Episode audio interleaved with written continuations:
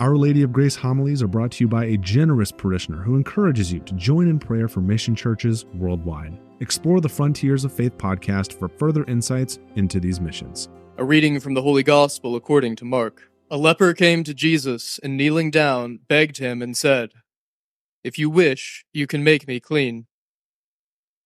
Moved with pity, he stretched out his hand, touched him, and said to him, I do will it, be made clean. The leprosy left him immediately, and he was made clean.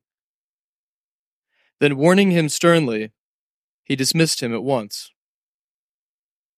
He said to him, See that you tell no one anything, but go, show yourself to the priest, and offer for your cleansing what Moses prescribed. That will be proof for them. The man went away and began to publicize the whole matter. He spread the report abroad so that it was impossible for Jesus to enter a town openly. He remained outside in deserted places, and people kept coming to him from everywhere. The Gospel of the Lord. Some of you may have noticed there's a bit of a plot twist in our readings when you take them as a whole today. Our first reading, it could be summed up in one of its last lines He shall dwell apart. That was the instruction for people with leprosy under the Mosaic law. They're meant to be set aside from others.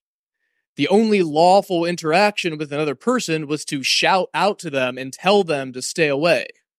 Right? The only lawful interaction with another person is to make sure that you stay separate from them. But this law, he shall dwell apart, is exactly what the guy in our gospel doesn't do very first line, he goes straight up to Jesus. Supposed to stay away from everybody. In the first line of the gospel, he approaches somebody. It's worth asking the question why he does this. The reason why he does this is precisely because he knows the reason why the law exists. The reason why he breaks the law is precisely because he knows the reason why the law exists. Because the reason why that law exists is a sort of damage control for the illness, a way to manage the contagiousness of it with the lack of a true cure. In place of a true cure, it's a way of managing it, a way of managing its contagion. But this guy, he knows that he is in the presence of a real cure, real healing. And in the presence of real healing, he very rightly throws away any means of management or damage control, any temporary solution. We can't really underestimate how difficult this would have been for him. There's one time when I was a kid, I was really young, so my mom probably tells the story differently than I do. The way I remember it, my mom was chopping vegetables and I wanted to help. And she said, No, absolutely not. You're a little kid. You're going to hurt yourself. I was like, No, I want to help. I'll be really, really, really careful. So she finally gave in. She gave me a couple of bell peppers, one of those fragile and easy to chop vegetables out there, a little plastic knife, so dull you'd have to be a complete knucklehead to hurt yourself with it. She's like, be really careful, all right? I'm like, yeah, yeah, I'll be really careful. It'll be fine. Nothing bad's gonna happen. Of course, as soon as I sit down with that little plastic knife, it would be impossible to hurt yourself with. The first thing I do is slice my hand open. So I'm sitting there, like, obviously thoroughly embarrassed. Of course, in that moment, the last thing that I wanted to do was like go and admit to my mom I did the, the very thing she was telling me not to do. But also at that age, you know, I couldn't I couldn't fix this problem myself. I didn't know first aid. So sooner or later, the embarrassment had to give in for the desire for actual healing. Right? That's what's going on here in this gospel, but we got to understand like for this guy, this would be a million times harder.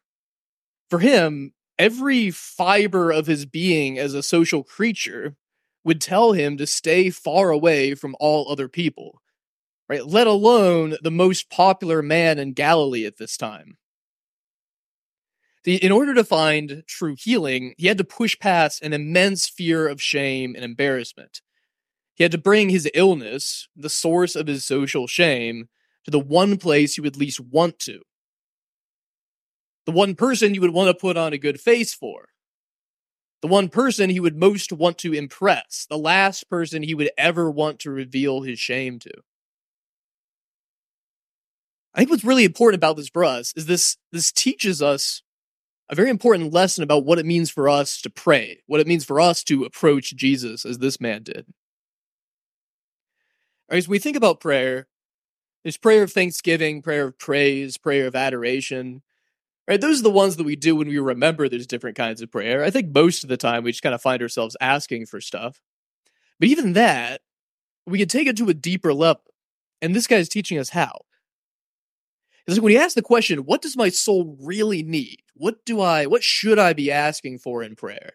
It may seem like an abstract question, but this guy is giving us a good way of discerning that.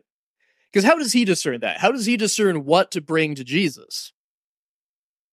Basically, what he brings to Jesus is exactly the thing that he would least want to, the thing he's most ashamed of. I think that's actually a good paradigm for us to think about. Right? We ought to look at what we are most embarrassed or ashamed to bring to prayer.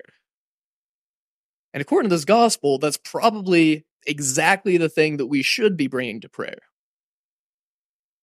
Right? This man brought his leprosy to Jesus for healing. And for us, it's worth thinking about what is our leprosy in the spiritual life, so to speak. What is the thing that we are ashamed to bring to God? That's probably the thing that we most need to. Right? So maybe this is something like doubts. Having doubts about God's existence, having doubts about some of Jesus' teachings, the teachings of the church that very much would feel like something that you don't want to bring into a religious context. You don't want to bring to prayer. It doesn't seem reverent. But really, that is the most important thing to bring to prayer if you have those doubts. It's something that Jesus can heal when you bring to him. Maybe this is something like anger. Right? Anger, sadness, depression, especially especially since like anger and and and resentment, these things that in our mind they seem they seem really bad. So things that we maybe wouldn't want to bring to prayer, especially if that anger is anger towards God. We might just want to keep that far away. But again, it's something that if we bring to Jesus, he can heal. Maybe this is a habit that you just can't seem to kick. A sin that you just seem stuck in, you can't seem to overcome. Very easily to be ashamed of, but probably exactly the thing that you want to be bringing to your prayer. So, whatever it is, whatever it is you're most ashamed of, Jesus wants to bring you healing in that area of your life. But he can't do that if you don't bring it to him. Right? Jesus wants to know you as you are, not as you think you should be. If the guy in today's gospel had waited until he was cured to visit Jesus, that may have never happened. Right? You as you are, it's the only version of you that actually exists right now. So that's the you that Jesus wants to meet in prayer.